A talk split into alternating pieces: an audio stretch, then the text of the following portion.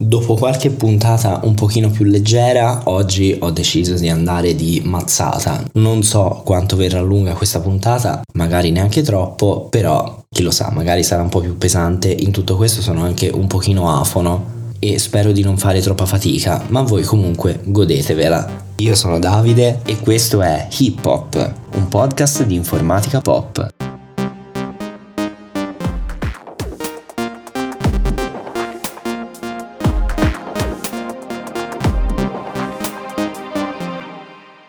Nella scorsa puntata ci siamo brevemente occupati di come nasce un programma, dalla sua idea a parole, diciamo della nostra lingua, fino alla sua scrittura in un linguaggio più vicino alle macchine, cioè un linguaggio di programmazione. Abbiamo poi detto che i programmi attraversano varie fasi in cui si trasformano fino a diventare tanti zeri e uni che solo il processore è in grado di capire. Ma come avvengono queste trasformazioni? È ciò di cui ci occuperemo nella puntata di oggi. Tra i vari criteri di scelta di quale linguaggio linguaggio di programmazione adottare, ce n'è uno che si basa proprio sul modo in cui queste trasformazioni avvengono. Poiché ci occupiamo di linguaggi di programmazione, ci riferiremo a tutto questo processo di trasformazione utilizzando, tra l'altro, la parola traduzione. Quindi, come possono essere tradotti questi linguaggi dall'inglese al linguaggio macchina?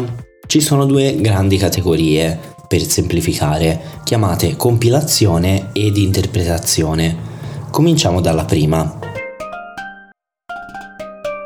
Molti linguaggi, soprattutto i primi inventati, quindi cose come il C datato anni 70, anzi per essere precisi 1972, auguri C, fanno parte della prima categoria, cioè quella della compilazione. Come funziona? Visualizzate davanti a voi l'icona di un file testuale, che è quello che conterrà le nostre parole inglesi del programma. Da qualche altra parte visualizzate una pila di libri già scritti da qualcuno, magari anche da noi stessi, in un momento precedente, che chiameremo librerie statiche. Dentro questi libri già scritti possono esserci dei pezzi di programma già funzionanti e che noi tra virgolette richiamiamo all'interno del nostro. Faccio un esempio. Se nel nostro programma abbiamo bisogno di calcolare il massimo comune divisore, ve lo ricordate, eh, so che ho sbloccato dei ricordi, tra due numeri, e dobbiamo farlo molto spesso, sarà molto noioso per noi dover riscrivere ogni volta tutto il codice che calcola il massimo comune divisore. Allora noi invece lo scriviamo una volta sola, lo mettiamo nel libro e tutte le volte che abbiamo bisogno di fare questo calcolo, anziché riscrivercelo, diciamo al programma, vai nel libro e calcola l'MCD tra questi due numeri. Ecco, queste sono le librerie a grandi linee, pezzi di codice già pronti da poter essere utilizzati e riutilizzati ogni volta al bisogno. Le librerie, come dicevo prima, possono essere statiche, nel senso che quando noi scriviamo il programma poi ci mettiamo insieme anche i libri oppure dinamiche. Quelle dinamiche, semplificando, svolgono esattamente lo stesso ruolo di quelle statiche, ma non siamo noi a metterle insieme al programma, bensì ce le metterà di solito il sistema operativo quando ne avremo bisogno e si chiamano dinamiche appunto per questo, perché i loro libri possono essere ovunque e sarà qualcun altro a preoccuparsi di fornircele, cioè il sistema operativo appunto. Noi lo chiamiamo e ci penserà lui. Una volta che abbiamo questi tre ingredienti, il programma, le librerie statiche e quelle dinamiche, tutto verrà dato in pasto ad un compilatore che si occupa proprio di tradurre il nostro codice in un file eseguibile dal processore pieno degli zeri e degli uni. Avete presente i file che finiscono con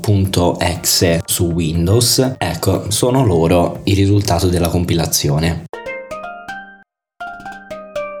Il processo di cui abbiamo appena parlato possiamo vederlo come la traduzione di un libro. Attraverso una serie di step prendiamo un libro in una lingua, che è il linguaggio di programmazione, e scriviamo un altro libro nella lingua tradotta, cioè nel linguaggio macchina eseguibile. Una volta fatto non possiamo tornare indietro, nel senso che l'eseguibile è quello e non si cambia. Se vogliamo fare delle modifiche dobbiamo ripetere la traduzione intera cioè dobbiamo ricompilare il codice modificato. Allora esiste un altro modo all'estremo opposto che si chiama interpretazione e che somiglia invece più ad una traduzione simultanea, quella con il traduttore nei programmi televisivi per intenderci. Quando un linguaggio è interpretato, quello che avviene è che non c'è nessuna trascrizione, si legge il programma istruzione per istruzione e ogni volta che se ne legge una, questa viene decodificata, cioè viene capita dall'interprete e poi viene eseguita una volta raccolti tutti gli ingredienti necessari per eseguirla. Presa nella sua versione più pura, l'interpretazione porta con sé una lentezza intrinseca, chiamata solitamente overhead di esecuzione, perché per ogni istruzione dobbiamo fare tante cose e se magari poco dopo ci capita un'istruzione simile non ce ne possiamo ricordare e allora rifaremo tutto da capo, sostanzialmente senza ottimizzazioni. Al contrario, un compilatore ha una visione completa del programma e può applicare delle ottimizzazioni molto più aggressive grazie a questa sua conoscenza. Comunque, i linguaggi interpretati portano con loro un bel po' di vantaggi, tra cui il fatto di non dover ricompilare tutto ad ogni modifica e anche il fatto di essere molto più dinamici e versatili per il programmatore. Non mi addentro in questo adesso perché sarebbe troppa roba, ma comunque i vantaggi della dinamicità esistono. A proposito, sapete chi è che è un interprete? È proprio il processore, ovvero il suo linguaggio macchina viene interpretato interpretato dal processore, che esegue anche lui il suo ciclo di fetch, decode and execute. Lui aspetta le sue operazioni, capisce cosa deve fare, poi prende gli ingredienti di cui ha bisogno ed esegue il comando e poi torna ad aspettare la prossima istruzione. Bravo processore, dai!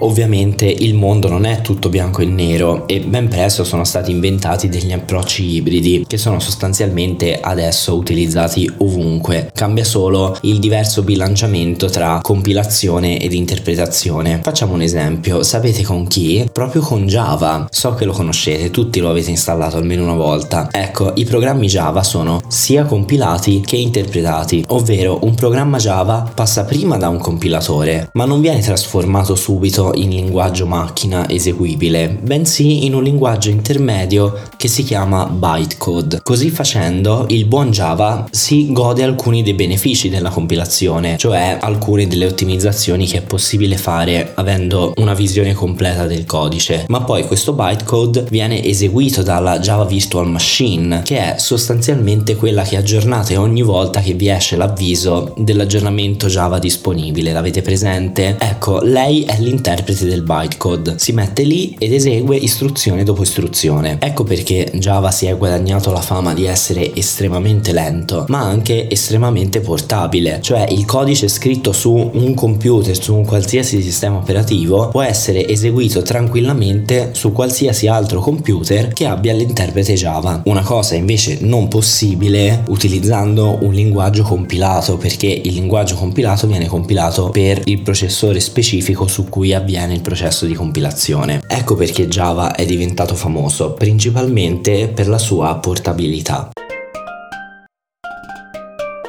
Siamo arrivati alla fine e a voi cosa piace di più, la compilazione o l'interpretazione? Volete tradurre un libro o preferite fare gli interpreti degli ospiti internazionali? Fatemelo sapere nei commenti qui sotto. Ah no, scusate, scusate, non siamo su YouTube. La lezione da apprendere oggi comunque è che in informatica, come anche in altri ambiti, le soluzioni migliori sono quasi sempre dei compromessi. Bene, anche per oggi Hip Hop si ferma qui. Vi ricordo di seguirlo su Instagram, ai link che ci sono in descrizione di questo episodio e se volete di diffonderlo tra i vostri amici se pensate che possa essere utile anche a loro. Io vi do appuntamento alla prossima puntata che è molto vicina alla puntata numero 10. Ciao!